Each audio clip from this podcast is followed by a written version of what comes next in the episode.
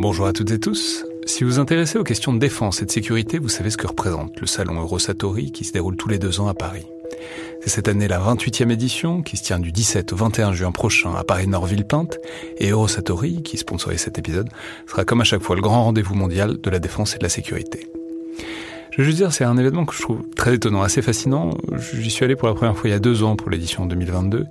Et euh, vraiment, si vous vous demandez ce qui se fait dans le monde militaire et en matière de sécurité, c'est là qu'on peut voir les dernières tendances, depuis les plus grandes geekeries et les innovations du moment, jusqu'aux grands équipements du futur pour les armées et les forces de sécurité en France et dans le monde. Bref, si vous intéressez de près à ce monde-là, c'est le moment de vous inscrire pour ce qui sera la plus grande édition de l'histoire du salon, avec plus de 1900 exposants et 60 000 visiteurs, vous pouvez le faire en allant sur eurosatori.com.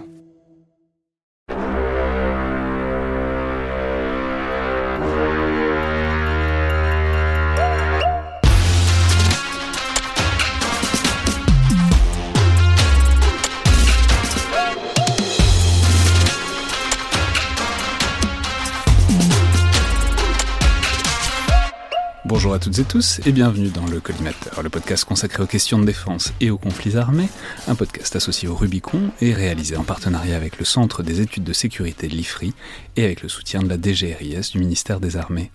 Je suis Alexandre Jublin et aujourd'hui pour parler de la guerre en Ukraine, mais sous l'angle de l'usage des drones, ce qui est à la fois une grande caractéristique de ce conflit depuis ses commencements et en même temps aussi un sujet qui monte depuis quelques jours ou quelques semaines, et notamment l'usage croissant de frappes de drones de la part de l'Ukraine contre les forces russes, y compris euh, sur le territoire russe.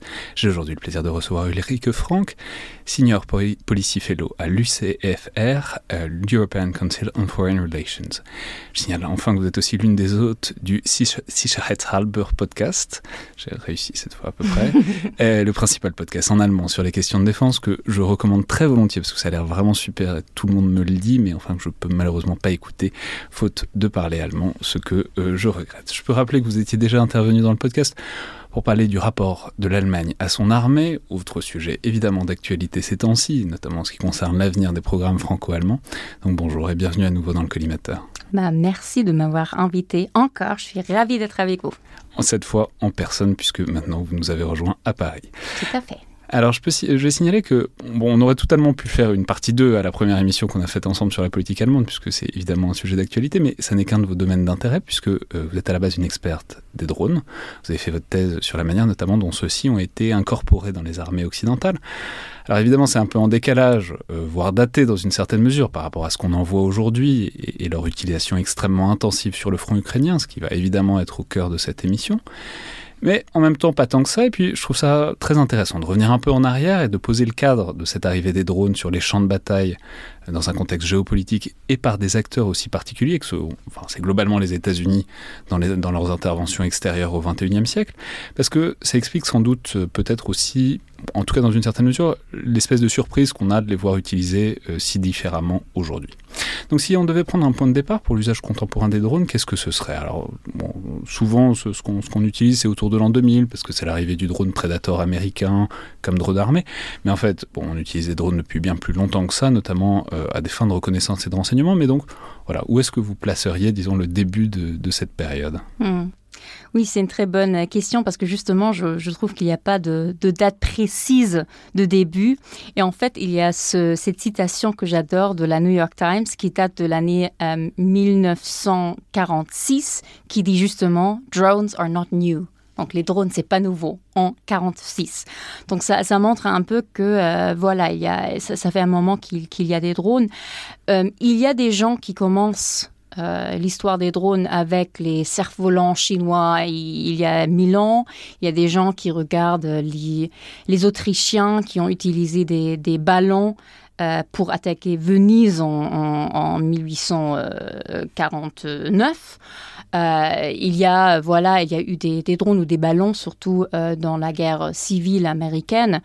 Euh, donc c'est difficile de dire quand est-ce que ça a commencé, mais à mon avis, il y a eu. Donc là, c'est drone au sens de objet volant dans lequel il y a personne. Exactement, exactement. Et d'ailleurs, c'est une, très bonne question parce que parce que c'est la question, c'est quoi exactement la, définition d'une drone? Et a priori, c'est juste un, un objet qui vole. Et même ça, c'est on peut on peut parler des drones maritimes et tout cela, mais voilà des, des, des drones qui, volent, qui n'ont pas de, de pilote dans, euh, l'avion. ou dans le ballon, ou voilà, mais assez souvent euh, donc ailleurs, euh, ils ne sont pas forcément autonomes, bien qu'ils peuvent, peuvent l'être, et qui portent euh, bah, quelque chose. ça peut être de l'armement ou alors des, senseurs ou, quoi que ce soit, des caméras, etc. mais moi, je dirais que voilà, au XXe siècle, le, développement des drones a, vraiment commencé. Et donc là, on parle des systèmes qui sont un peu entre, entre les drones et les, les, missiles. Donc des, systèmes qui justement ne reviennent pas, euh, qui sont un peu plus proches de la, munition rodeuse dont on parle maintenant beaucoup en Ukraine, donc des systèmes qui, euh, qui explosent avec leur, euh, leur cible. donc on peut parler par exemple 1917, euh, les, les États-Unis ont développé, développé le, le, bug, euh, qui, est, un des systèmes, ou alors le, le euh, plus tard. ça, c'est un, un, des systèmes qui a été produit en grande quantité. Donc c'est quoi? C'est des espèces de trucs volants qui explosent, quoi Exactement. C'est ça, c'est le début. Puis après, on parle un peu plus des, des systèmes de surveillance. Donc, des drones qui portent des caméras. Mais le grand problème, euh, c'était que qu'il fallait développer les, les, les, les films, les, photos qu'on a prises avec les caméras après que la drone soit, euh, voilà, euh, soit, soit récupérée. Et donc, c'est pas en, en, temps réel comme comme c'est aujourd'hui. Déjà, il y a, en fait, il, faut, se rendre compte qu'il y a eu des, vagues d'intérêt et des, moments où personne ne s'intéressait aux, drones. Donc certainement pendant, pendant guerres, en Première Guerre mondiale, Deuxième Guerre mondiale, euh, il y avait un peu d'intérêt. Euh, mais après, euh, surtout en Europe, on a perdu un peu, un peu l'intérêt. Les, les États-Unis ont, ont, continué à développer des drones dans les années 50. Et d'ailleurs, ça c'est intéressant, dans les années 50, c'était la première fois qu'on avait des vrais, à mon avis, des vrais drones armés euh, aux États-Unis. Donc, c'est pas vraiment le, Predator en, 2001, mais déjà en, 1950, où les Américains ont utilisé une sorte d'hélicoptère euh, sans, pilote euh, armé sur leur navire. Finalement, ça n'a pas très bien marché, ils l'ont abandonné. En, Parce que j'imagine que l'enjeu à l'époque, c'est la qualité de la liaison radio et du coup de la commande à distance, qui évidemment, il faut pouvoir établir quelque chose de solide pour pouvoir avoir un drone qui sert à quelque chose. Quoi. Exactement. Exactement. Et donc, et c'est justement pour ça qu'on parle beaucoup de, de, de l'année ou de, des années 2000, parce que c'est vraiment à ce moment-là où tout est venu en même temps. Donc, comme je disais, il y, avait, vraiment des décennies pendant lesquelles on a utilisé plein de choses. Et il y a eu des moments décisifs, euh, disons euh, la guerre au Libanon euh, en 1982, où les Israéliens ont utilisé plein de drones euh, pour justement la surveillance et aussi euh, pour, euh, c'est quoi, decoy, pour faire semblant que... voilà, qu'il y a quelque chose où il n'y en avait rien. et après, les Américains se sont, se sont réintéressés à, à, ces systèmes-là. mais c'est vraiment à peu près à l'année 2000 où en même temps, on avait les technologies qui se sont développées, qui sont très importantes, et il y avait l'intérêt politique, surtout des États-Unis. Donc là, on parle des, des, guerres ou de la guerre contre la terreur euh, à partir de, 2001, où il y avait un intérêt ou une pression euh, politique pour, euh, pour avoir plus de systèmes militaires dans les drones. Et donc voilà, à partir de, de l'année 2000-2001, tout d'un coup, on avait meilleur, des meilleurs senseurs, on avait le, le, GPS, on avait euh, la possibilité d'envoyer euh, le data euh, d'un point à l'autre. Et je, dis toujours, et c'est pas une blague, la même chose qui a, qui a rendu possible qu'on est passé de d'un téléphone mobile, un smartphone, un iPhone, à, ce système excellent qu'on a maintenant tous dans, notre poche, c'est le même développement technologique qui a permis à développer des drones qui sont devenus de, de mieux en mieux. Donc globalement de la liaison de données efficace qui permet euh, cette fois de connecter directement des appareils volants qui, eux, avaient déjà une certaine autonomie potentiellement, mais maintenant on peut les commander et on peut avoir la donnée en direct. Exactement, ça c'est très important aussi juste la, la, possibilité donc de possibilité de connecter, d'envoyer le, data, euh, tous les senseurs donc, tout ce qui est euh, caméras etc qui sont devenus tout petits euh, et, aussi très peu chers, ça aussi ça joue un rôle bien sûr. Ça, ça a permis à développer des systèmes qui sont très capables, pas trop chers et relativement faciles à, à utiliser alors, parce qu'on on entre tout de suite, mais il y a évidemment plusieurs usages. Il y a la surveillance, etc., qui est mhm. le truc le plus naturel. Et puis, il y a aussi évidemment l'usage comme effecteur. Mhm. Et ça, on a l'impression que pour les. Alors, c'est amusant parce qu'en France et encore plus en Allemagne, ça a mis extrêmement longtemps avant d'armer les drones, avant de passer ce cap euh, psychologique et, moral, à vrai dire, qui est d'armer un drone. Aux États-Unis, on a presque l'impression que ça arrivait un peu d'un coup, quoi, que le Predator, euh, tout de suite, on lui a mis les missiles Hellfire euh, assez rapidement en dessous. Comment est-ce que ça s'est passé? Est-ce que ça a été aussi une question ou est-ce qu'au fond, avec cette technologie émergente, en fait, tout est arrivé d'un coup? Hmm. Relativement rapidement. Donc le Predator, on l'a utilisé pour la première fois en 1996 euh, au Balkan. Ça, c'était un système de surveillance. Et on l'a armé en 2001, en fait, quelques mois avant septembre, euh, le 11 septembre. Donc, c'était pas vraiment une conséquence de, de, cette attaque, mais voilà, c'est venu en même temps.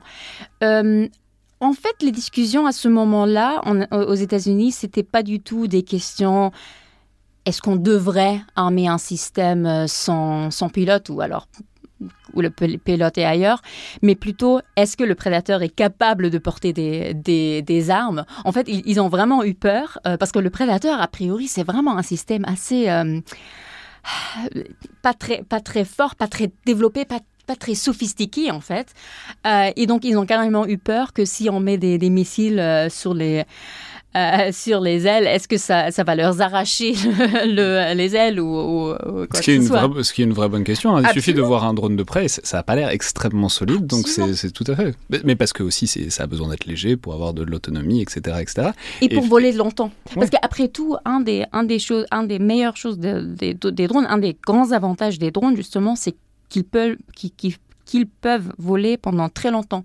Donc, c'est pas juste quelques minutes ou quelques heures, euh, mais euh, voilà, 24 heures, 30 heures si on veut, parce que justement, on n'a pas de pilote qui a besoin de, plein de choses. Euh, on n'a pas besoin d'autant de d'essence, etc. Et, donc voilà, c'est très important euh, que, le système soit euh, relativement euh, voilà léger. Et voilà, et donc ils ont peur, ils ont peur de mettre des, missiles sous le prédateur, mais ça a marché. Donc à partir de l'année 2001, les Américains avaient des drones armés. D'ailleurs, les Israéliens, probablement très plus ou moins en même temps, on sait beaucoup moins du développement des drones israéliens parce que eux, ils, sont très ils ne disent pas grand-chose sur ça, mais à peu près en même temps, on croit que les Israéliens ont aussi armé leurs drones. Donc c'est vraiment les deux nations qui, qui étaient les plus forts en ça.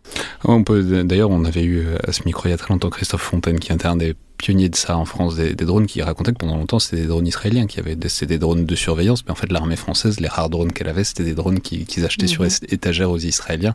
Ils ont mis longtemps avant d'acheter les General Electric, euh, Atomics, mais donc des drones américains. Quoi. Mhm.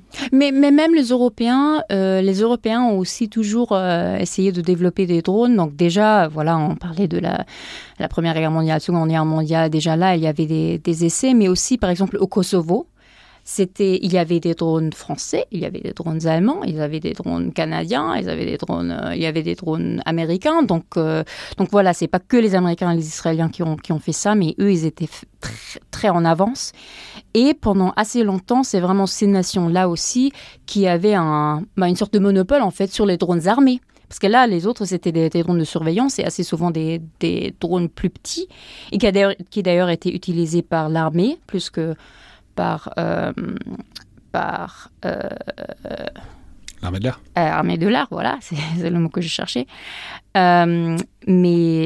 Oui, comme des systèmes d'appui de la progression au sol, plus que comme des effecteurs à part entière. Quoi à cause de ça, mais aussi, ça, c'est très intéressant, parce que les armées de l'air ne voulaient pas forcément des drones. Parce que les armées de l'air n'étaient pas très contents d'entendre que maintenant, il peut y avoir euh, des systèmes sans pilote, ou alors, voilà, où le pilote le pilote n'est pas dans un cockpit, mais il est, au sol. Et donc, il y avait vraiment, pendant assez longtemps, des, des armées de l'air qui ont dit non, mais ça ne nous intéresse pas. Et, ça, et au moment où c'est devenu plus intéressant, plus capable, ils ont dit ah tiens, non, mais ça, nous appartient. Donc, euh, donc plusieurs années, il y a vraiment eu des batailles entre, entre euh, l'armée de, de l'air et puis euh, l'armée de terre, si vous voulez. Ouais, mais on en parlait il n'y a pas longtemps avec Léo Péniel. C'est encore un débat. Il faudrait en faire l'histoire un jour de pourquoi est-ce que la France, notamment, a eu du retard dans les drones. Et une des explications qui est souvent convoquée, c'est cette place des pilotes dans l'armée de l'air. Hmm. Il y a des gens qui disent que c'est pas forcément uniquement ça, etc. Enfin bon, c'est hmm. vraiment intéressant. Mais souvent, c'est l'explication rapide qu'on a donnée. C'est le lobby des pilotes qui voulait pas se faire remplacer par des machines. Maintenant, intéressamment, ça a changé un peu parce que j'ai aussi parlé à des, euh, des pilotes de drones allemands euh, employés par l'armée de l'air, donc c'est des, qui, sont, qui, volent aussi dans des, des vrais avions. Et, eux, ils ont dit qu'il y a énormément, ou qu'il y avait énormément d'intérêt à devenir euh, pilote de drone parce qu'on savait que c'était un poste du futur, parce qu'on mmh. savait que qu'on en aura besoin. Ça, je trouvais très intéressant. Donc ça, ça a vraiment énormément changé. Et donc voilà, et là, les, les 20 dernières années, euh, il y a vraiment une prolifération énorme. Ce que j'allais dire, donc là, il y a uh-huh. les Américains qui ont, euh, et les Israéliens éventuellement, mais le plus visible, c'est les Américains. Dans quelle mesure est-ce que c'est une capacité qui se diffuse? C'est-à-dire que d'autres. Dans quelle mesure est-ce qu'il y a une rupture? C'est-à-dire les Américains ont de l'avance, dans quelle mesure pas, les Russes, les Chinois, euh, on y pense évidemment, ont essayé de se mettre à niveau rapidement, et si oui, est-ce qu'ils ont réussi à le faire? Hmm.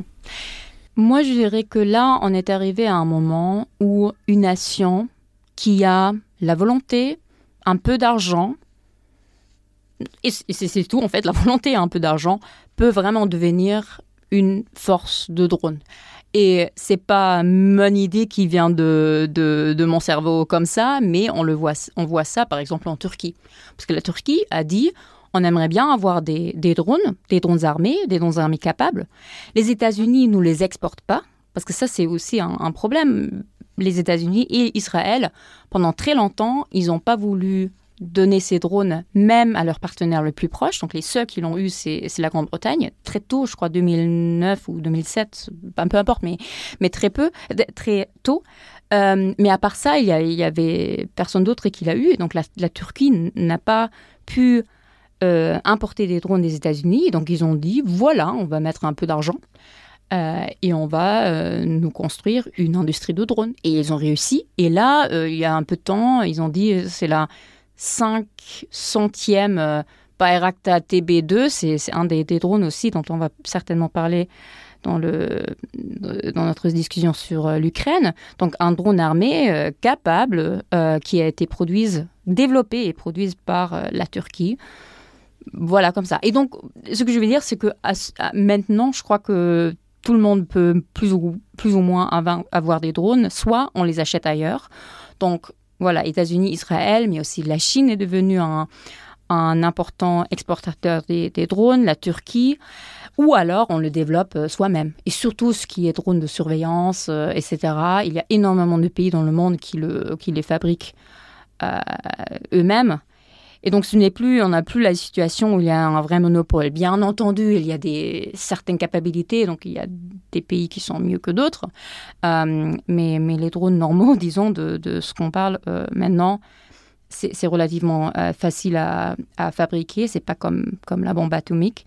Et important, dernière phrase sur ça, depuis dix ans à peu près, il y a tout, toute la partie civile euh, donc il y a énormément de systèmes civils maintenant, fabriqués surtout par des, par des compagnies euh, chinoises, qui sont vraiment très, euh, très performantes et qu'on peut acheter comme ça sur Internet ou dans un, dans un magasin. Et donc ça montre aussi que voilà, pas, ce, n'est plus une, technologie exclusivement militaire comme c'était pendant, pendant des décennies. Oui, mais c'est intéressant parce que ça, on commence déjà à entrer sur la question qui fait en fait entre haut du spectre et bas du spectre. C'est-à-dire il y a, y a, des drones très très puissants, très très capables, et puis il y a d'autres drones qui sont moins puissants, moins capables, mais qui coûtent beaucoup moins cher. Mhm. Et c'est euh, quelque part sur ce curseur-là qu'il faut réussir à se placer. Alors justement, on va, on va évidemment arriver à l'Ukraine, mais bon, on est il paraît assez évident pour tout le monde qu'on est dans une nouvelle phase, clairement, de l'utilisation des drones, surtout par rapport à cette époque de, des États-Unis, de la guerre contre la terreur, etc., etc., où en vérité des drones, ils en avaient beaucoup, mais ils s'en servaient pas non plus tant que ça, c'est-à-dire comme effecteurs. Il y avait des frappes de temps en temps, mais il y avait quand même une volonté de parcimonie, notamment parce que c'était des modes d'emploi qui étaient très contestés euh, pour des raisons humanitaires, éthiques, etc., etc.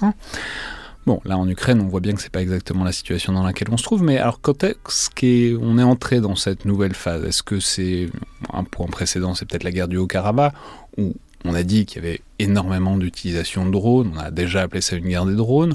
En même temps, à ce micro, on a eu des gens aussi qui nous ont raconté qu'il y en avait déjà beaucoup en Syrie. Euh, voilà. Est-ce que est-ce qu'on peut trouver un conflit, un point de départ pour cette, espèce d'utilisation absolument massive des drones sur un champ de bataille? Bah, si on veut parler de, l'utilisation vraiment massive, moi je dirais que l'Ukraine est quand même vraiment un changement, même par rapport au, conflit de, de Nagorno-Karabakh ou, avant. Euh, non, je crois que pendant assez longtemps, on, avait cette idée des, drones qui sont utilisés euh, de très loin. Donc, on parlait des États-Unis qui, justement, pilotaient leurs drones de, bah, des États-Unis, surtout du, Nevada, où il y avait les, pilotes qui étaient à côté de Las Vegas et qui, pilotaient des drones en Irak, en Afghanistan, mais surtout, très important aussi, sur des champs de bataille euh, dans des pays euh, dont les États-Unis n'étaient pas vraiment en guerre.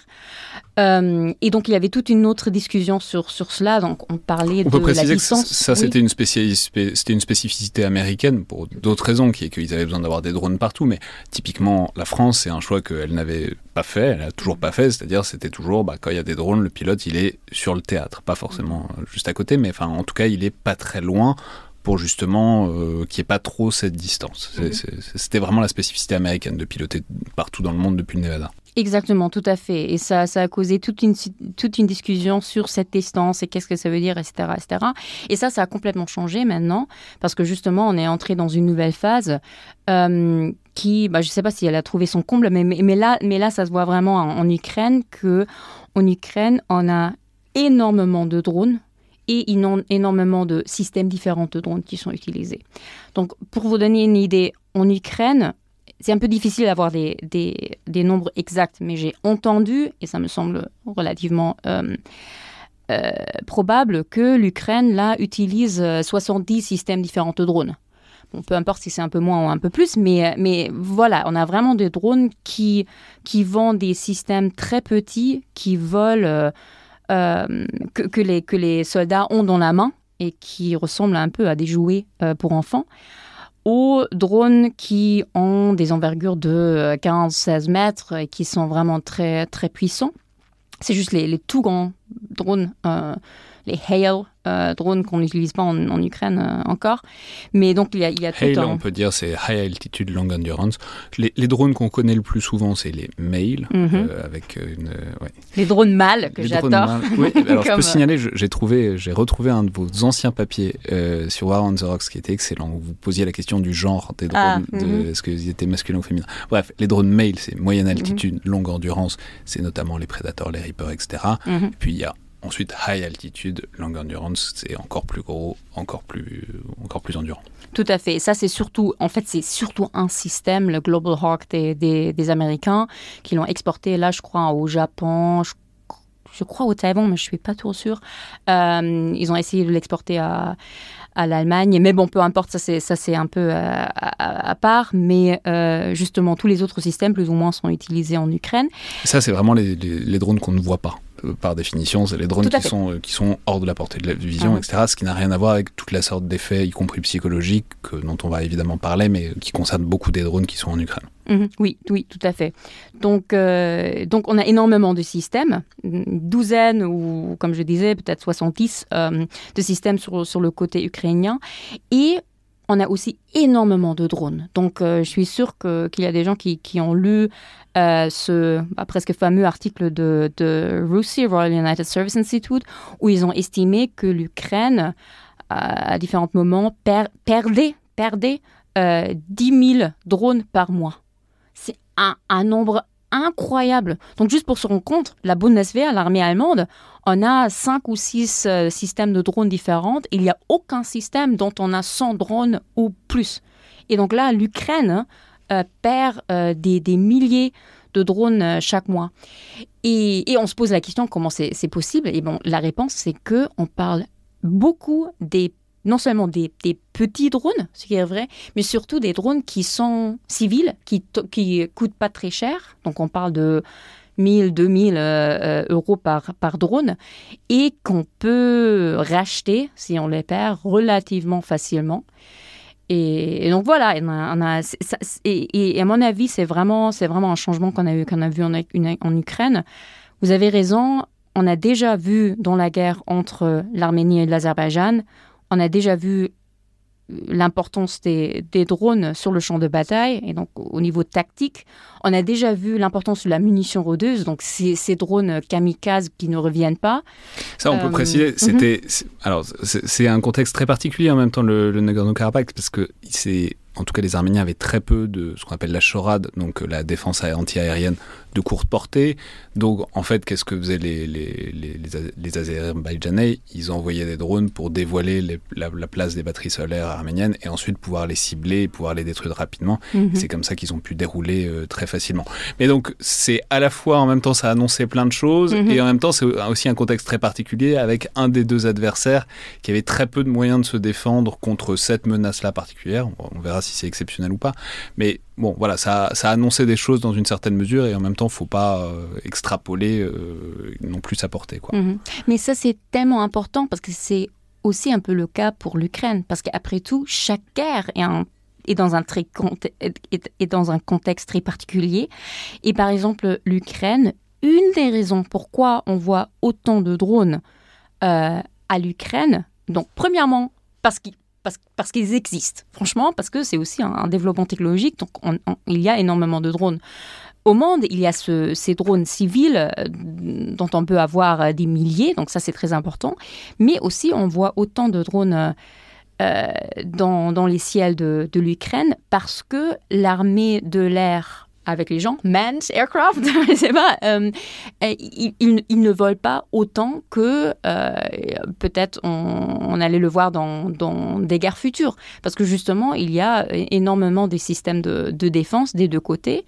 Et donc, ça joue, ça joue un moins un rôle. Et donc, c'est vraiment l'heure des drones et ils jouent un rôle plus important que peut-être dans d'autres dans d'autres contextes. Et donc il faut toujours voir que voilà, il y a des choses qu'on voit maintenant qui vont certainement être importantes pour des guerres de futur, mais il faut aussi voir un contexte exceptionnel qui, qui est voilà le, contexte actuel.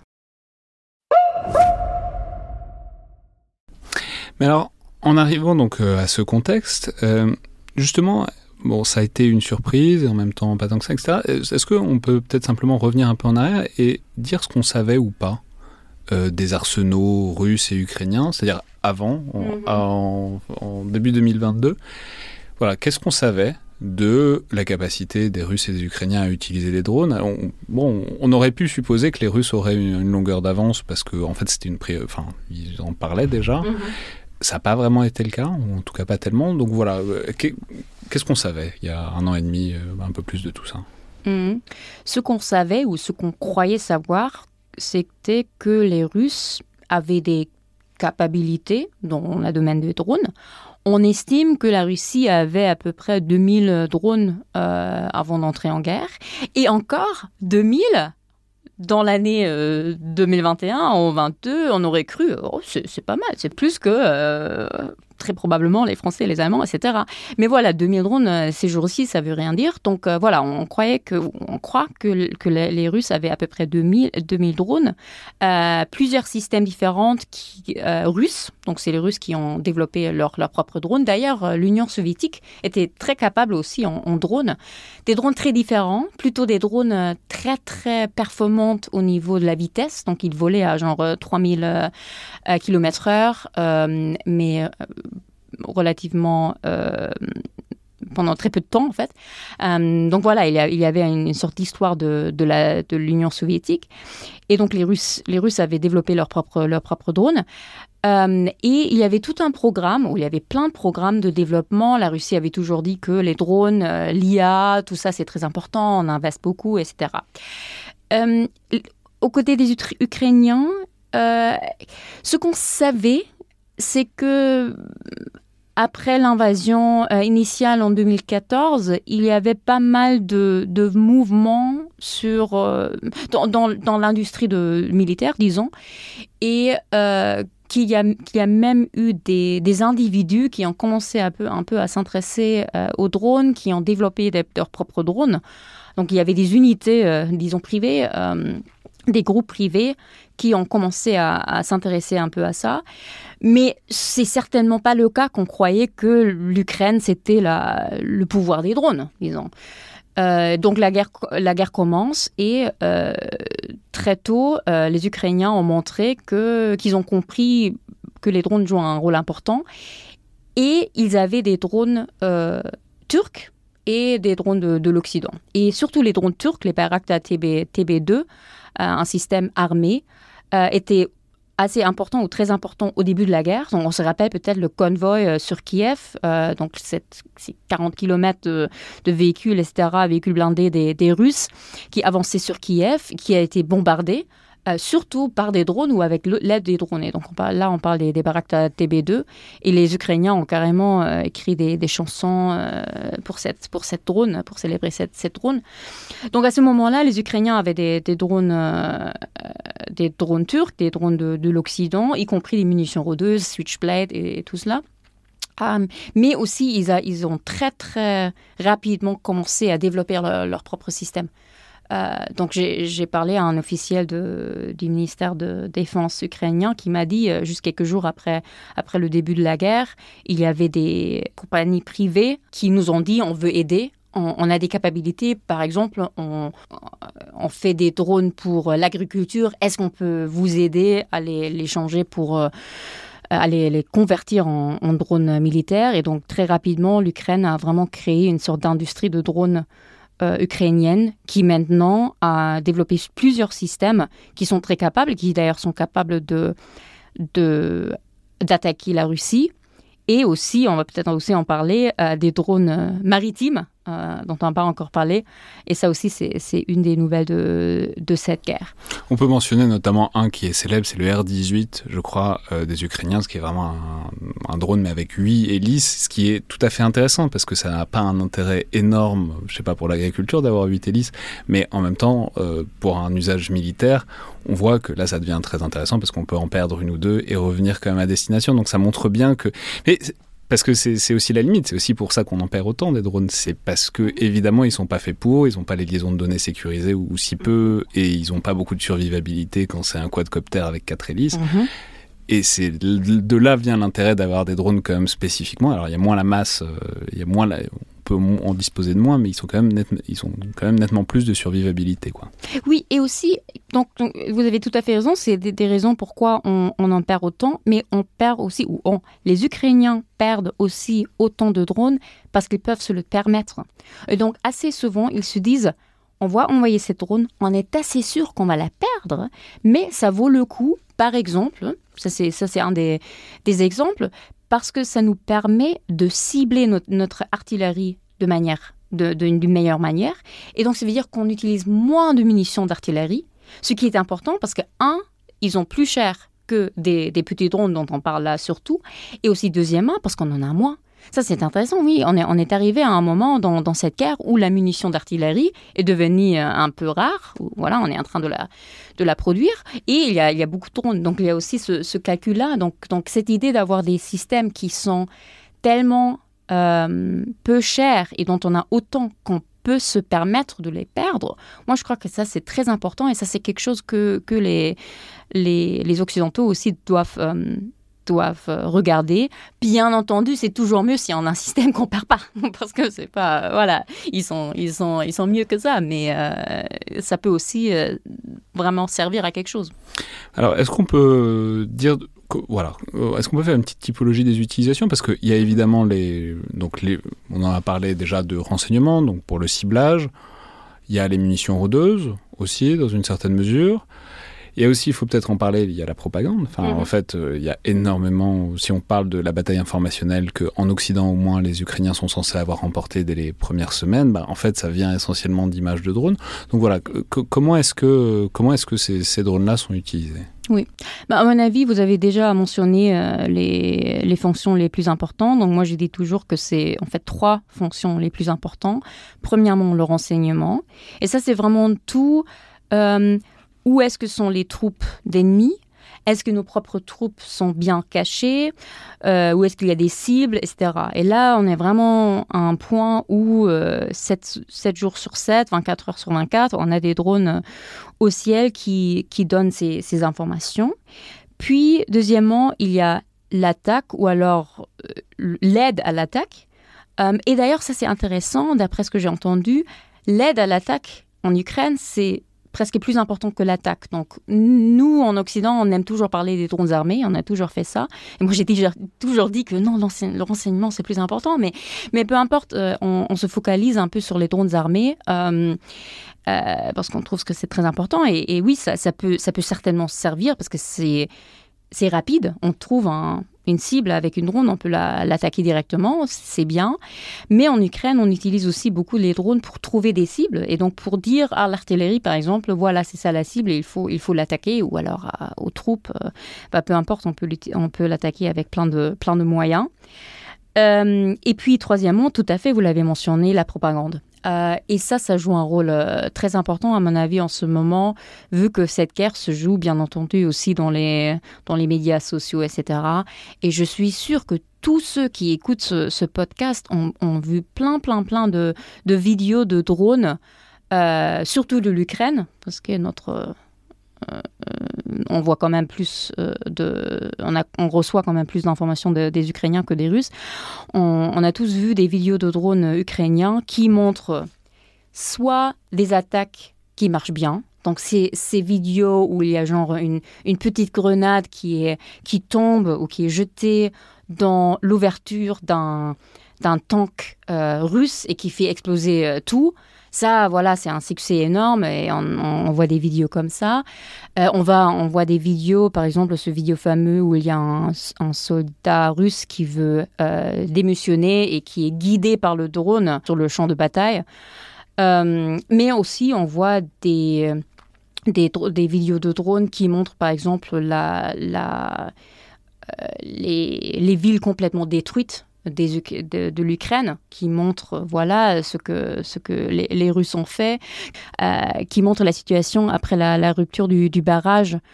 Euh, et donc où il y a, il y a de l'eau partout, donc etc etc. Donc donc ces, ces vidéos euh, capturés par des drones, ça peut vraiment, ça peut vraiment servir pour la, propagande, euh, surtout sur les, sur les médias sociaux. Et je crois que ça a aussi, ça a aussi beaucoup influencé euh, voilà, le support international, la réaction de, des gens, etc. Mais c'est très intéressant parce que du coup, on a une sorte de surreprésentation de ces drones-là parce que ah c'est parce que c'est ceux qui donnent des images. Mais par exemple, les drones HAL ou MAL, on en a très peu des images, alors que ben, on imagine bien qu'il y en a beaucoup, parce qu'en plus, c'est des drones qui ont le mérite d'avoir une liaison satellite et pas seulement radio, donc en mm. fait, on peut les piloter de beaucoup plus loin. C'est-à-dire, est-ce qu'on peut, d'ailleurs, est-ce qu'on le sait, quelle est la proportion, en quelque sorte? Parce que nous, on pense que aux quadcoptères et à la rigueur aux petits drones de surveillance, mm. mais est-ce qu'on sait euh, quelle est la proportion de ça par rapport aux grands drones qui mm. sont ailleurs? C'est tellement intéressant d'ailleurs parce qu'il y a toujours, il y a toujours eu ces vagues. À un moment, drone, ça voulait vraiment dire predator et tout le monde a pensé à ça. Puis après, tout le monde a pensé à des quadcopters parce que c'était le le système qu'ils avaient dans, sous, l'arbre de, Noël. Euh, puis après, euh, TB2 et maintenant on pense encore au, au. Euh, en fait, pour répondre à votre question, c'est très difficile de dire combien combien pour cent sont, ces drones-là et, d'autres, c'est quand même vrai qu'il y a énormément de ces petits systèmes parce que, comme on l'avait dit, ils ont, ils ont peu cher et euh, voilà, on, les a. C'est pas tout et on a, on a pas mal de, de systèmes, euh, comment ça dit, fixed wing, donc pas des, des, des, sortes d'hélicoptères, mais euh, des, des vrais. À voilure fixe, on dirait ça en français. voilà, aussi des, drones ukrainiens d'ailleurs. Mais, moi, je me suis rendu compte qu'il y a ces moments où on parle d'un système et les médias essayent de dire voilà, ça c'est le système iconique de cette guerre. On a eu ça avec le TB2. On a eu ça avec le, les drones iraniens que les Russes utilisent. On n'en a pas encore parlé, mais comme je disais, les, Russes avaient leur propre système.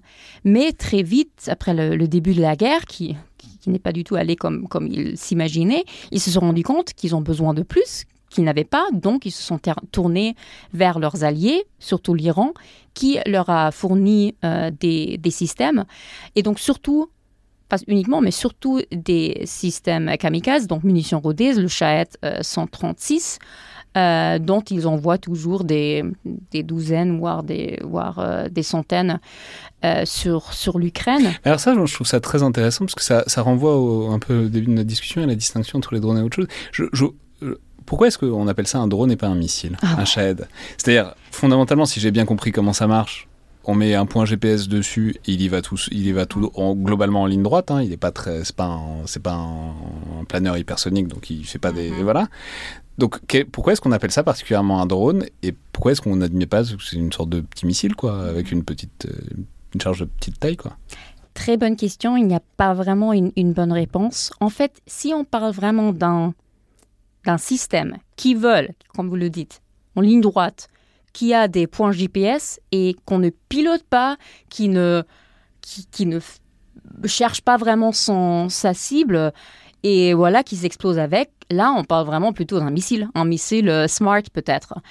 Le problème, c'est que les munitions rôdeuses, au début, on parlait surtout des systèmes israéliens, donc Harpy et, et et là, on parlait des systèmes qu'on met dans le ciel et qui justement volaient un peu en cercle, cherchaient leur, euh, leur cible. Donc là, on parlait surtout, c'était des systèmes anti-radar. Donc ils attendaient en fait dans le ciel jusqu'à ce qu'un radar euh, est allumé et voilà, et après il, attaque. Et des fois, ils étaient aussi pilotés, ou alors il y avait un lien, euh, un pilote, ou alors ils étaient très autonomes, pouvaient faire des, des, des choses lui-même. Et donc là, là, on disait non, c'est pas vraiment un missile, c'est plutôt un drone. Mais vous avez tout à fait raison que c'est un peu entre les deux et c'est très, euh, c'est pas très très bien défini parce que a priori, un des, des caractéristiques principales des drones, c'est justement qu'ils qu'ils reviennent. C'est justement l'idée. Et ces systèmes ne reviennent pas, donc euh, est-ce que c'est pas plutôt un missile?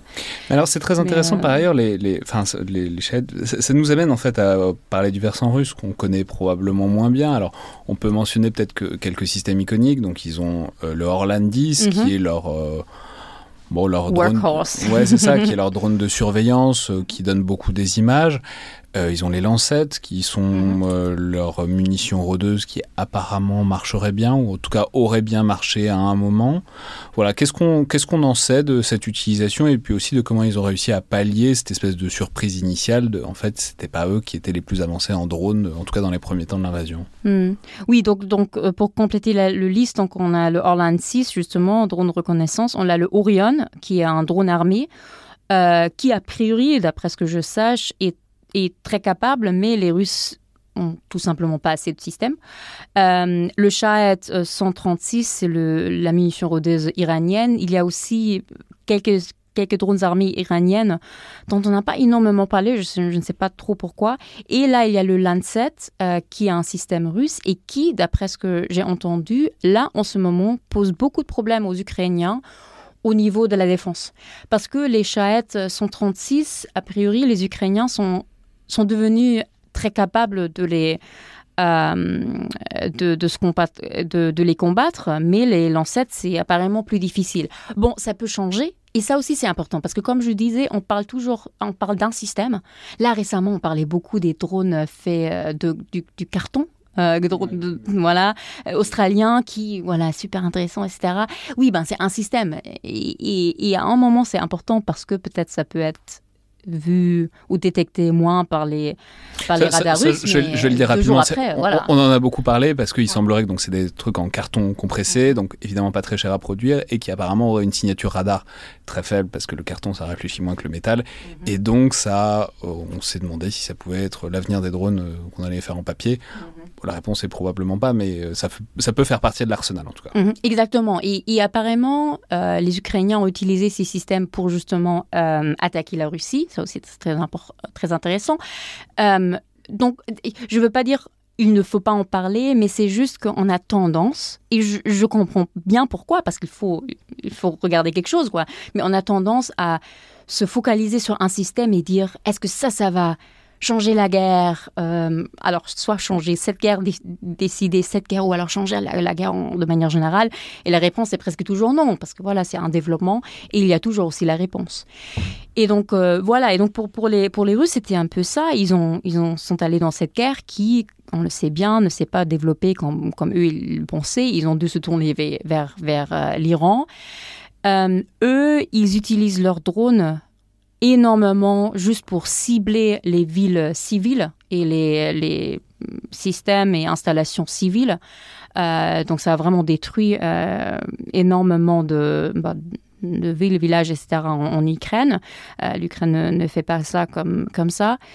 Beaucoup les, les, infrastructures électriques aussi. J'ai vu que les sheds avaient été modifiés pour faire le maximum de dommages dans les transformateurs, je crois. Mm. récemment. Donc c'est bon. Ça, Mais c'est intéressant, bah, par ailleurs, le fait qu'ils soient obligés de recourir à l'Iran. Euh, c'est un gros, une grosse démonstration d'impuissance quand même. J'ai même vu qu'ils avaient essayé de renommer au début les Shahed, euh, je crois 2, je crois, ouais. Pour mm-hmm. faire croire qu'ils les faisaient eux-mêmes, alors qu'en en mm-hmm. fait, bon, on sait que non, quoi. Donc, euh, Je crois que là, ils, juste, ils, les produisent eux-mêmes aussi, ou ils, alors, ils, ils, ont le plan. Je crois que là, ils ont dit qu'ils vont produire 6000 euh, de systèmes dans les années qui viennent.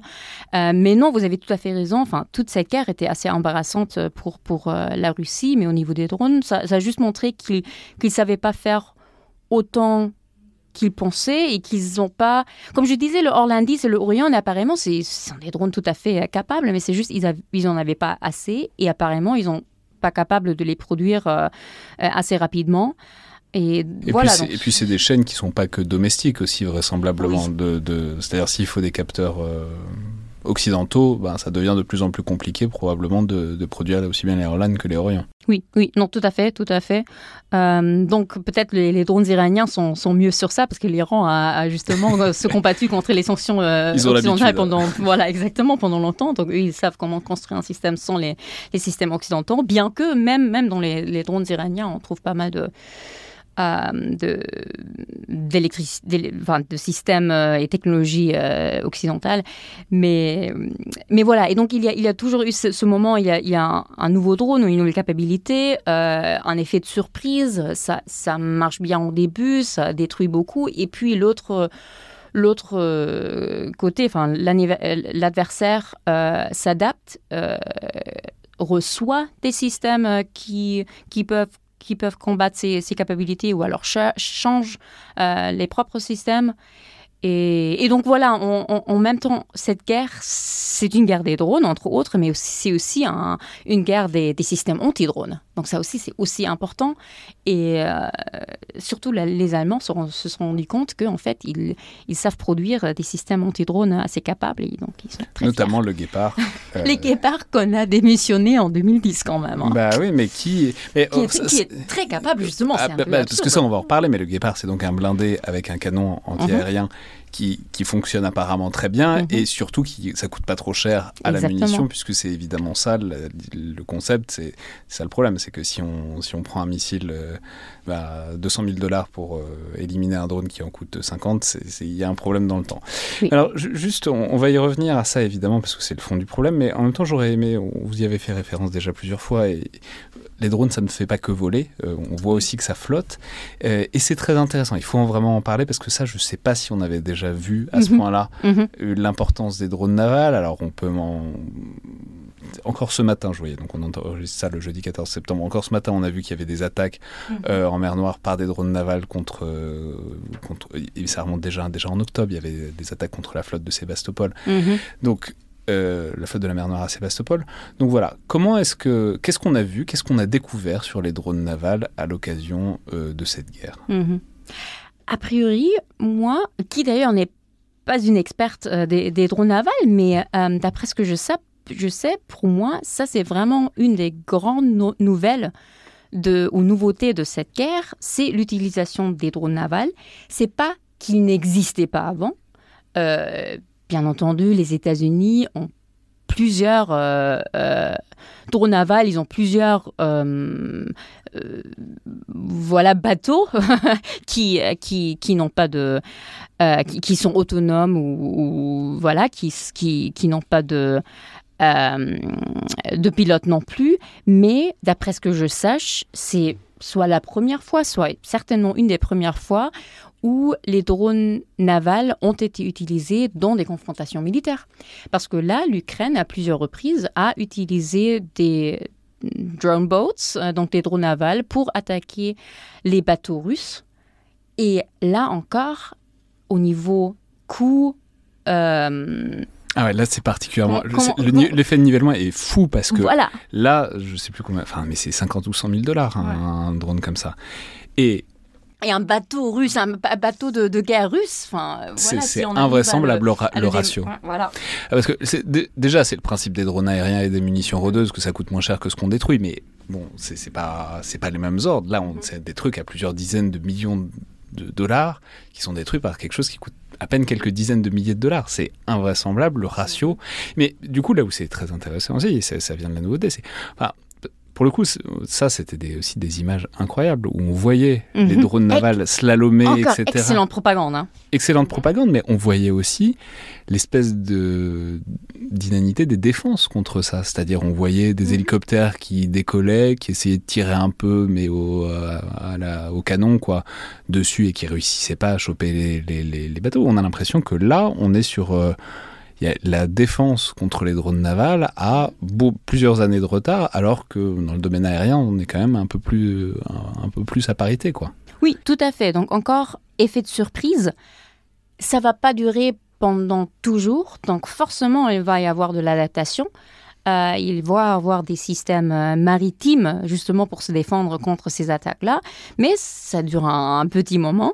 Euh, et donc, euh, pendant ce temps, euh, voilà, c'est très difficile de se défendre contre. Et très important, là encore, on parle des systèmes que les Ukrainiens ont développés eux-mêmes. Bien entendu, je n'ai aucune idée euh, combien d'aide euh, il y a eu de, l'Occident. Je ne veux pas du tout dire que les Ukrainiens ne seraient pas capables de le, développer sans aide, mais il peut y avoir de l'aide, je ne sais pas. Mais euh, c'est, d'après ce qu'on sache, tous des systèmes qui ont été développés par les, Ukrainiens eux-mêmes et qui, voilà, jouent un, jouent un rôle.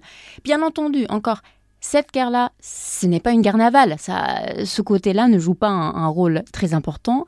Mais la prochaine guerre, là, ça peut, ça peut complètement changer. Et tout d'un coup, euh, ça, devient très important. Et, euh, une, une, de mes prédictions, d'ailleurs, pour, euh, pour, ben, après la guerre, c'est que l'Ukraine va vraiment sortir de cette guerre en tant que vrai pouvoir de drone euh, et un pays qui est, qui est capable d'exporter des systèmes qui justement ont déjà montré leur, euh, leur capacité euh, en guerre, et ça va être les, les systèmes aériens et navals.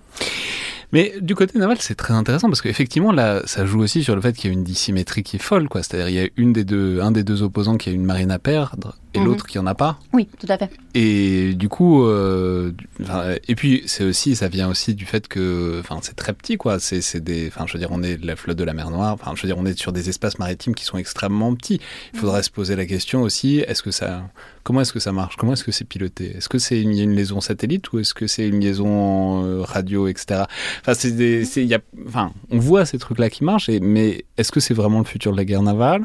Est-ce que ça l'est pas? Au fond, est-ce que ça n'a pas toujours été comme ça On peut repenser à l'attentat contre l'USS Cole ah, euh, au début des années 90. Voilà, jet ski contre. Euh, mais mais qui, qui, qui, revient du fait que bah, ça coûte très très cher les navires et qu'on peut pas du tout se permettre d'en perdre aussi facilement qu'on perd même des chars. Enfin bon, ça, ça ouvre plein de pistes extrêmement intéressantes sur ce que ça peut devenir demain ou pas du tout la guerre navale. Quoi. Tout à fait, tout à fait. Et, justement, je suis certaine que la Chine, le Taïwan, les États-Unis regardent surtout cet aspect-là euh, de très près parce que une, possible confrontation militaire entre ces, ces, acteurs serait justement une guerre euh, assez euh, navale. Et là, tout d'un coup, c'est très intéressant. Et d'ailleurs, on ne parle pas seulement des systèmes navals de surface, mais aussi des, des submarines, sous-marins, voilà, des systèmes sous-marins.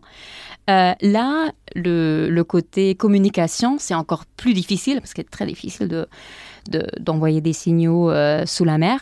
Euh, mais voilà, donc il y a, tout, un, tout un développement et énormément de, recherches qui peuvent peut se faire sur ça. Mais juste un dernier point, parce que c'est tellement intéressant.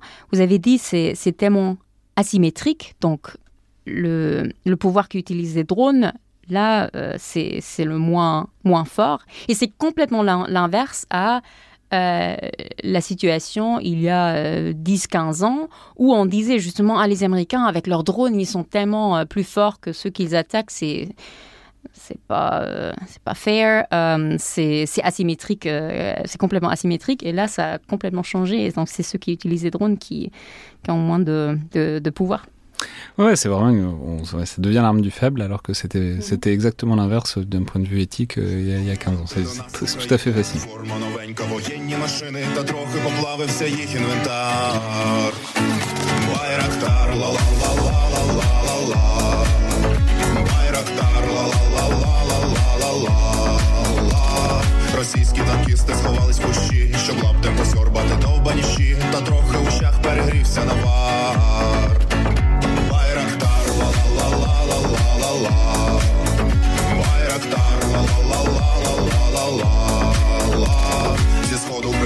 до нас барани. Для восстановлення великої страни. Найкращий пастух баранячих отар. Байрактар, ла-ла-ла-ла-ла-ла-ла-ла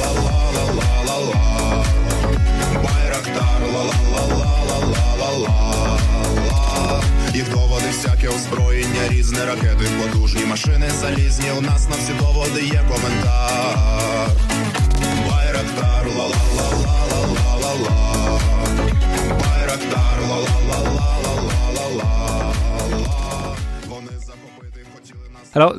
Une autre question, mais on, en parle parce que ça, pose la question qu'on vient de poser de la communication, des liaisons, etc. C'est la mhm. question de l'autonomie. Mhm. Alors on va pas, je, je vous ferai pas l'offense d'entrer dans un débat sur les robots tueurs parce que je dis déjà assez souvent à ce micro que ça n'existe pas et ça n'existera probablement jamais. Il faut arrêter avec ça et cette peur-là.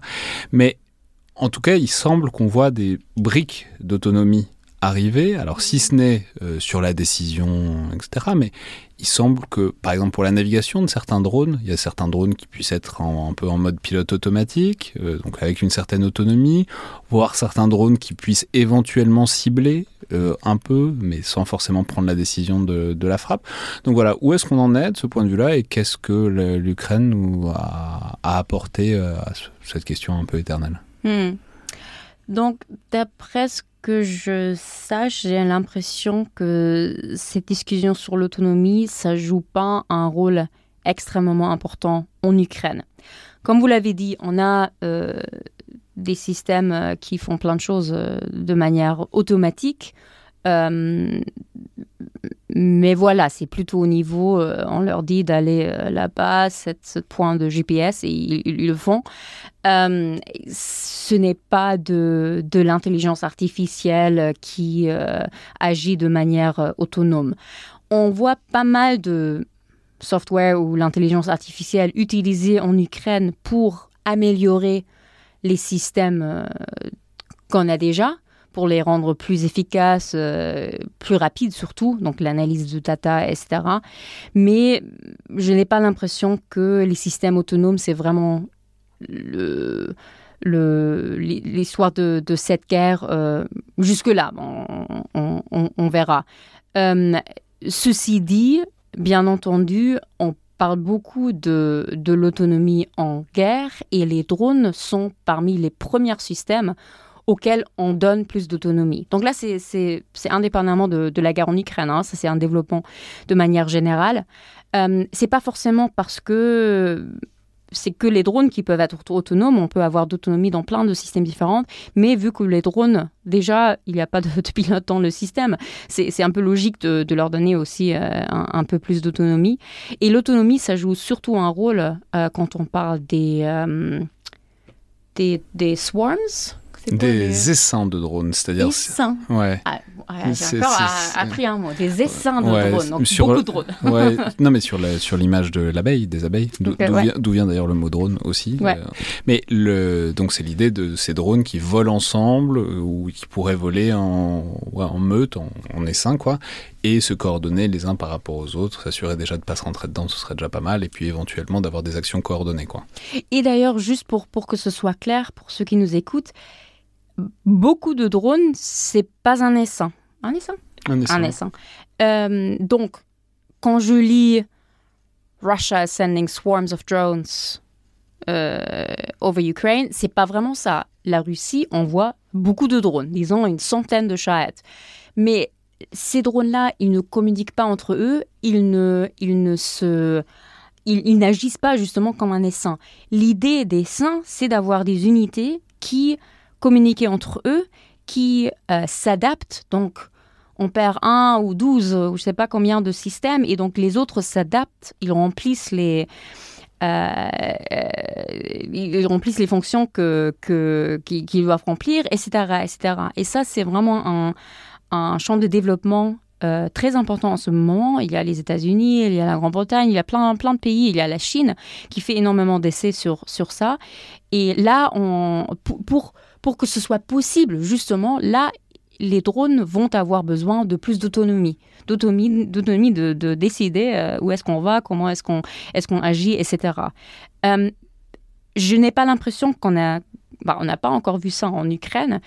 Euh, ça c'est possible que ça va apparaître. Enfin, ça, ça, dépend toujours de la, de la longueur de, de cette guerre.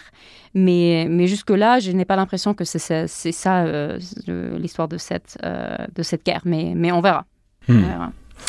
Ouais, parce que on, peut en parler, mais c'est des pistes absolument fascinantes les essais de drones, notamment pour le combat urbain, parce que ça permettrait d'avoir un. Euh, on sait que le problème dans le combat urbain, c'est les angles morts, etc. Enfin bon, ça permettrait de faire toutes sortes de choses, mais effectivement, on n'a pas vu encore euh, de témoignages, ni côté ukrainien, ni côté russe. Mais on, fait, on peut faire toute une émission sur justement l'autonomie en, en, guerre, lien en guerre, et qu'est-ce que ça, ça pourrait donner. Et là, surtout les essences, moi je dirais que c'est un des un des développements les plus, euh, les plus étudiés euh, et on a le plus des idées pour des, doctrines possibles, comment on pourrait utiliser tout cela, etc.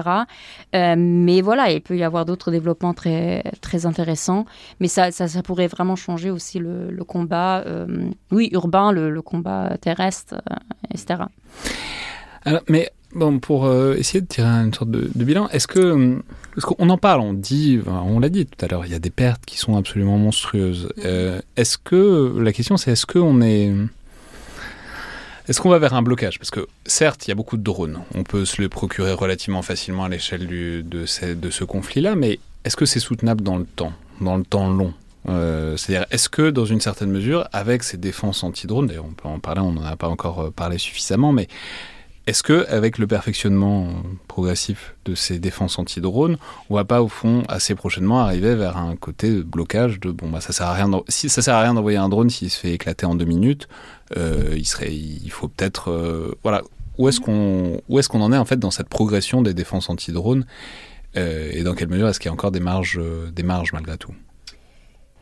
Je crois que c'est un un scénario possible, ce blocage, mais à mon avis, il va toujours y avoir des effets de surprise. Et c'est justement pour ça qu'on parle des drones en carton. Euh, parce que même si on a l'impression, voilà, les, les systèmes antiaériens sont maintenant complètement capables de, de combattre les, les drones qui viennent, il va toujours y avoir un, moyen de contourner tout ça.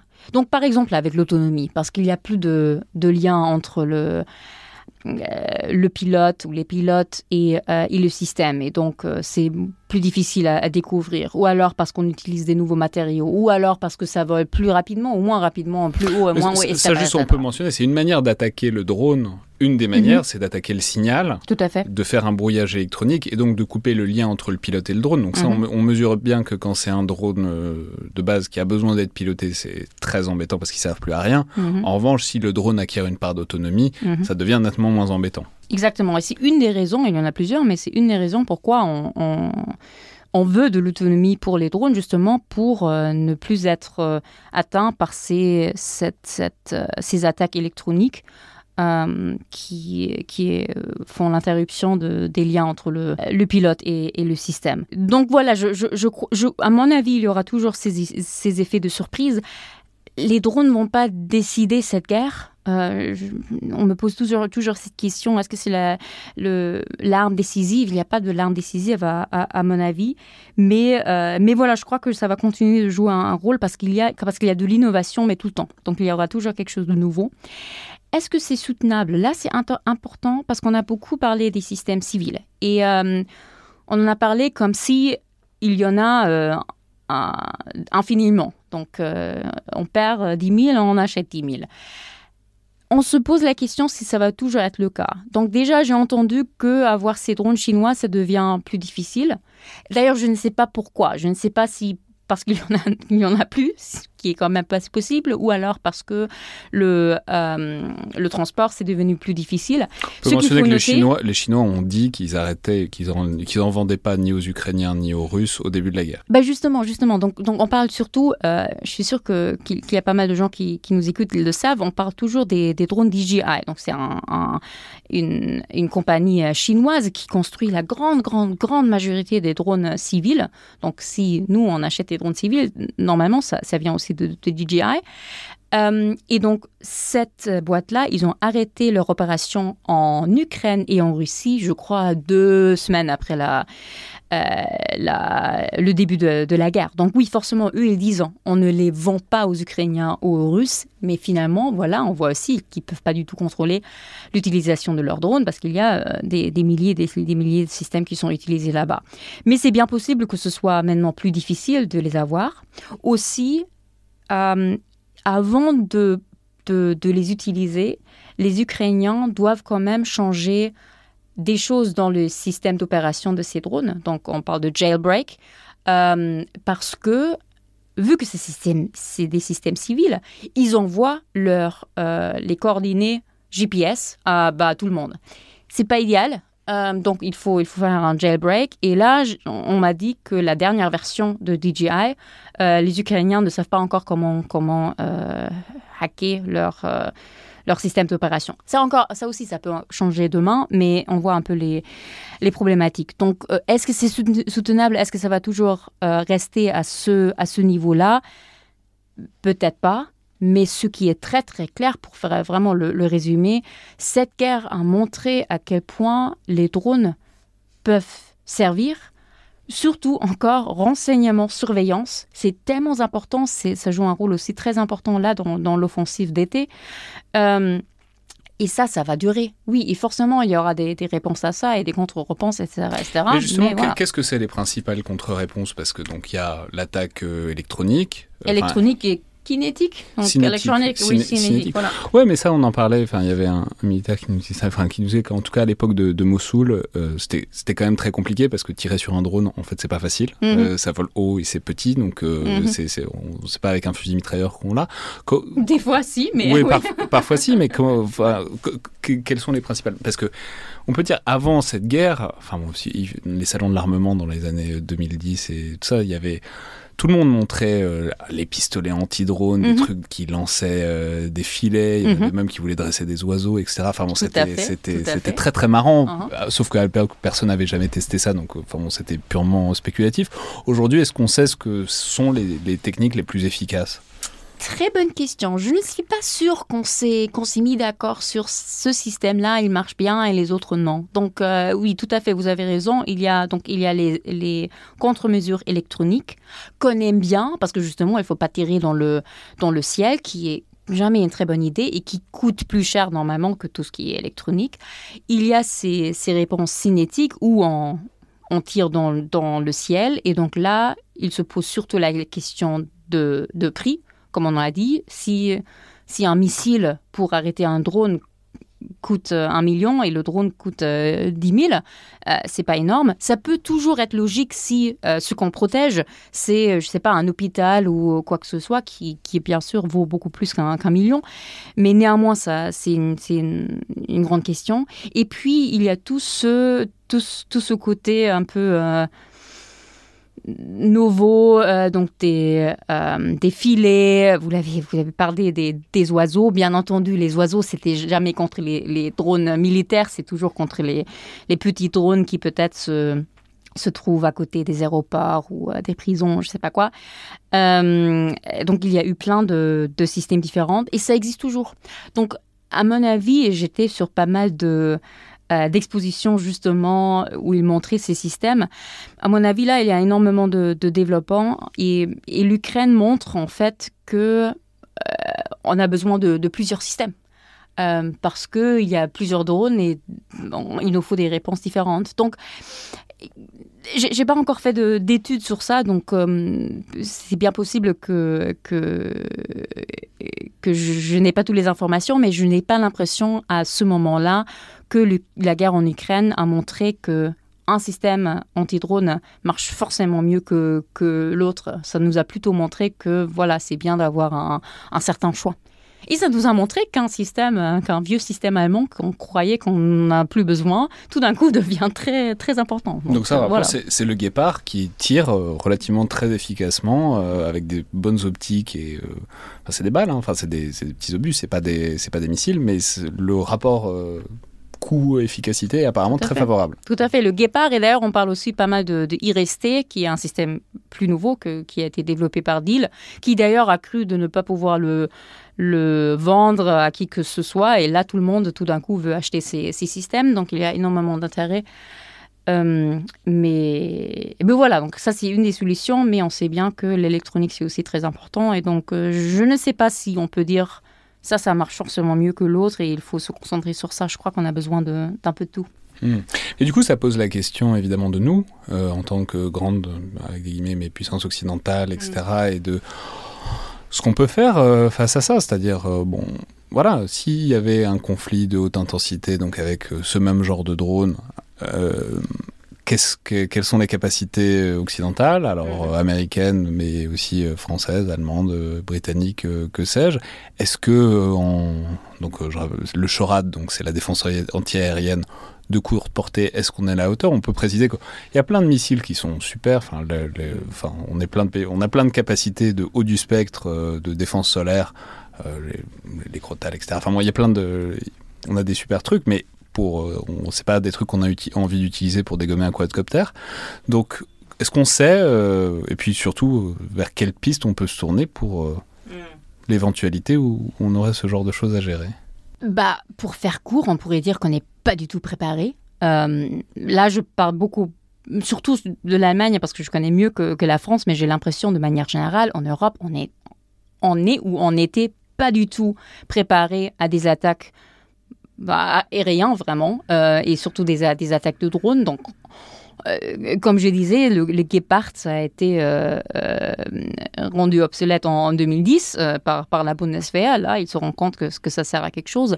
Mais voilà, les militaires, ou les, militaires, ils le savaient en fait. C'est les ministères des armées ou, alors les gouvernements se rendent de plus en plus compte qu'il nous faut plus de capacités. Et par exemple, le projet de European Sky Shield, euh, donc, donc, cette idée d'avoir ce, ce, parapluie sur euh, l'Europe ou une partie de l'Europe, euh, toute cette initiative qui d'ailleurs est, est, a été initiée par l'Allemagne, ça vient aussi du fait qu'on se rend compte, dans le contexte de la guerre en Ukraine, qu'on n'est pas du tout préparé à ça. Et donc voilà, tout le monde est en train d'acheter ou de développer plein de systèmes. Euh, je sais, par exemple, les Américains, bien avant la guerre euh, en Ukraine, ils avaient aussi énormément de systèmes différents euh, en, développement et en test. Donc, à un moment, ils ont dit que les 48 systèmes anti-drones qu'ils avaient, ils, allaient le consolider en, 8 ou quelque chose du genre. Donc, voilà, c'est juste un, c'est, un champ de, de croissance, disons. Et je ne crois pas qu'on a, trouvé la, solution, mais on se rend compte qu'on n'est pas du tout préparé qu'on aura besoin d'une de, de, protection comme ça. Et donc, c'est pour ça que tout le monde, tout d'un coup, achète ce genre de, système. Et à l'inverse, euh, du côté, euh, disons, offensif, parce que, bon, on peut le dire, c'est un grand sujet quand même, les drones. Euh, donc, on l'a dit tout à l'heure, la France, et puis l'Allemagne aussi, un peu a raté la, la marche du drone au début des années. écoute, il y a le Eurodrone. On n'a pas encore parlé de l'Eurodrone. L'Eurodrone, le, patroleur, etc. français. Mais non, mais euh, l'Eurodrone, c'est une blague parce que c'est enfin bon, c'est un des 60 programmes franco-allemands qui sont en galère. Qui vont très bien et qui, voilà. On est tous très heureux dans, dans, la coopération militaire franco-allemande. Non, mais voilà. Non, mais cela dit, l'Eurodrone, là où c'est intéressant, c'est que ça, a l'air super, l'Eurodrone, euh, conceptuellement et technologiquement, etc. Mais ça reste des trucs de haut du spectre. ça reste des, choses très technologiques. Et très chères. Et très chères. Et, ce qu'on voit en Ukraine, c'est que certes, euh, il y a des Orions, il y a des, il y a des euh, Reapers, etc. Mm. Mais c'est pas ça qui fait la majorité des effets sur le champ de bataille aujourd'hui. Et ça, sur ces segments inférieurs, voilà, est-ce que est-ce qu'on ferait pas mieux de se mettre un peu au carton compressé euh, comme les Australiens au lieu de s'arracher les mm. cheveux mutuellement euh, sur euh, un eurodrone qui, si ça se trouve, quand il arrivera, aura des années de retard. C'est possible aussi. Hein. Ah ouais. Oui, bah, c'est une très grande question en fait. Donc, premièrement sur l'Eurodrone. Donc ça, c'est un projet voilà franco-allemand qui a été annoncé il y a beaucoup de temps. Et d'ailleurs, à un moment, c'était aussi nommé le Future European Male Drone, ce qui donnait Female Drone. Et c'était tellement joli que j'ai dû écrire un article sur ça. Malheureusement, ils ont changé le nom, donc maintenant c'est Eurodrone. À un moment, c'était aussi Male 2020, donc il y a plein de, plein de noms différents. Euh, moi, j'étais toujours été un peu sceptique sur ce projet-là parce que j'avais un peu l'impression que les Européens essayent de faire le, le Reaper européen en plus cher ce qui n'est pas énorme comme, idée, mais il est bien possible que ce soit un super, très technologique, euh, très capable, etc. Et donc, il faut quand même se poser la question, est-ce que ça, c'est pas plutôt la réponse à la situation en Ukraine? Donc, est-ce que ce serait pas justement mieux d'avoir un système très capable qu'on ne perd pas tout le temps, qui est, super capable qui ne peut pas être, abattu euh, facilement, au lieu de euh, voilà perdre 10 000 drones par mois? La question, c'est juste, est-ce qu'on est, capable de le, euh, développer?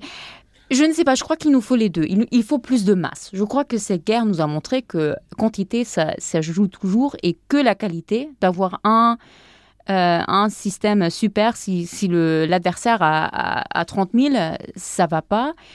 Mais néanmoins, euh, voilà, il, il, faut un peu les deux en fait. C'est la, c'est la. Oui, mais, mais ce qu'on, ce qu'on oublie, c'est que les défenses antiaériennes pour euh, à haute portée, tout le monde en a. Enfin, je veux dire, euh, les Russes, si on pense aux Russes, ils ont des S-400 et les S-400 ça marche très bien. Et je sais pas dans quel univers l'Eurodrone pourrait échapper aux S-400 alors que personne d'autre n'y arrive. Oui, oui, si c'est super stealthy et euh, très capable de se défendre et je sais pas quoi. Oui, mm. non, non, tout à fait, tout comme à fait. comme le F-35. Oui, exactement, oui.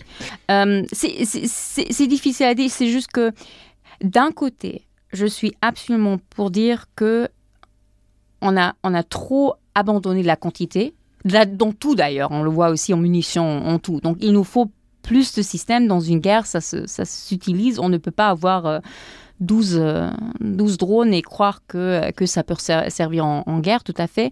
Mais en même temps, ce qu'on a aussi vu en Ukraine, c'est que la supériorité technologique, c'est important. Il y a une raison pourquoi on parle des Léopard 2 et des F-30 ou F-16, etc. pour l'Ukraine et pourquoi ils le veulent.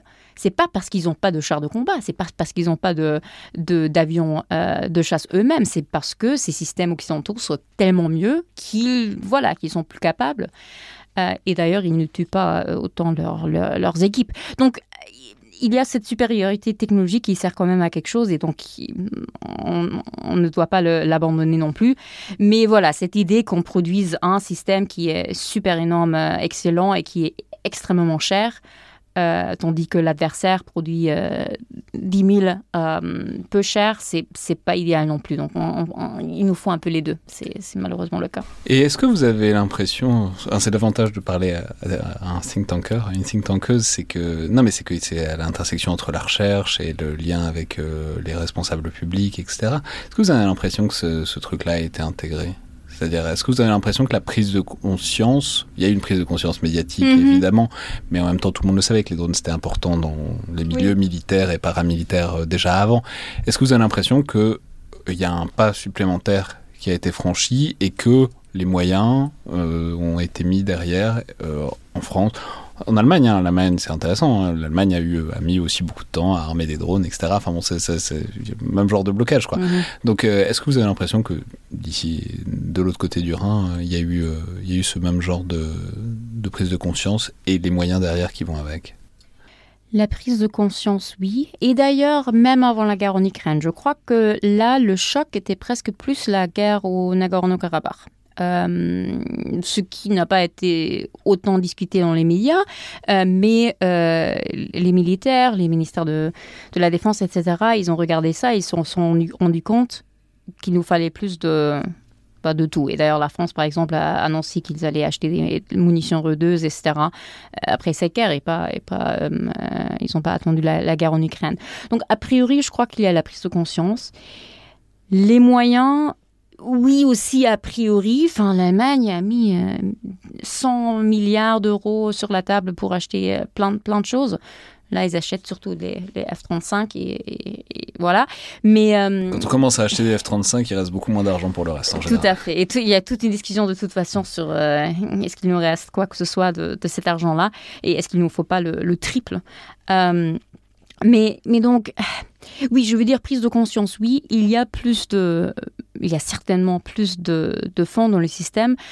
Le problème, c'est juste il nous faut un peu de tout. C'est pas que c'est pas que dans le dans le domaine de, des drones et contre drones qu'on a qu'on a des euh, qui, qui, nous qui nous faut qui nous faut plus de capacités et donc euh, voilà là euh, on, donc on investit dans le European Sky Shield. Ça aussi ça fait partie de, la capacité anti drone. Donc je dirais un peu oui mais c'est pas comme si je peux vous montrer plein plein de de, contrats d'acquisition qui maintenant vont, vont, acheter 1000 drones ou euh, je ne sais pas combien de, systèmes anti-drones. Anti Mais euh, je sais que ça fait, fait, partir des, ça fait partie des systèmes que les militaires veulent et a priori, il y a plus de fonds. Donc, mais eh, eh, enfin, une dernière question là-dessus, mais c'est est-ce que euh, est-ce que euh, on a intérêt à ce que tout le monde développe ses propres capacités? C'est-à-dire, euh, vous voyez, effectivement, des drones, si on regarde, il suffit d'aller à n'importe quel salon d'armement, d'ouvrir n'importe quel magazine DSI, ou, enfin, on voit que tout le monde se met à faire des drones. Il y a, il y a des catalogues invraisemblables. Mhm. Mhm. de drones qui souvent sont pas testés, quoi, enfin, ou pas, mhm. enfin, même si l'Ukraine sert bien pour ça, quoi. Tout à fait. mais c'est-à-dire, est-ce que euh, est-ce qu'il y a un intérêt à ce que tout le monde se lance dans cette capacité pour avoir une souveraineté dessus, une capacité de production domestique ou après tout c'est le choix qu'on a fait avec euh, avec les Reapers hein, en France et, enfin c'est-à-dire ça coûtait beaucoup moins cher mhm. d'acheter des Reapers et de les armer que de se les faire soi-même. Mhm. Donc on a fini par avoir un principe de réalité, d'efficacité, de il y a un truc qui marche bien, on est allié, autant, autant l'utiliser. Voilà, qu'est-ce que vous en pensez, ça, de cette, espèce de désir que tout le monde a de construire des drones, alors que peut-être qu'il pourrait, il serait possible de consolider, enfin d'avoir des, des pôles d'excellence là-dessus, quoi? Oui, enfin, moi, bah, après tout, je travaille pour le European Council on Foreign Relations et j'ai tout ce côté européen. Donc forcément, je suis toujours pour euh, avoir des, des, projets consolidés européens. Vous ne pouvez pas vous permettre d'être déprimé par l'Europe de la défense. Ah oui. Euh, euh, donc, donc, a priori, oui, il, il, peut y avoir, ça pourrait être plus efficace de se mettre ensemble, etc. Et, et surtout pour des, des grands projets comme l'Eurodrone, qui après c'est censé être un système très sophistiqué, armé, très euh, performante et tout. Donc ça va. C'est normal que ça coûte cher et donc c'est aussi assez logique que plusieurs pays se mettent ensemble. Je, suis bien d'accord. Sur tout ce qui est plus petit et moins cher, a priori, je ne crois pas que ce soit un problème s'il y en a plein de projets différents. C'est pas comme si, comme, comme euh, les, euh, les, les, différentes SCAF et FCAS qu'on a en, en Europe, euh, donc les, les avions de chasse plus qu'on construit en ce moment. Là, se faire de la compétition, à mon avis, c'est complètement débile. Mais, mais au niveau des, drones et surtout des plus petits systèmes, je crois que ça, ça me pose moins de problèmes. Et aussi, ça peut quand même servir dans une situation de guerre parce que, comme on l'avait dit, un système anti-drone est peut-être très performante contre un type de drone, mais pas contre l'autre. Donc avoir plusieurs, avoir un peu de choix, ça peut servir. Donc disons que ça me choque pas énormément si, si tout le monde en fait un peu. Mais c'est vrai qu'au au niveau haut, euh, c'est pas une très bonne idée de, se faire de la, de la concurrence.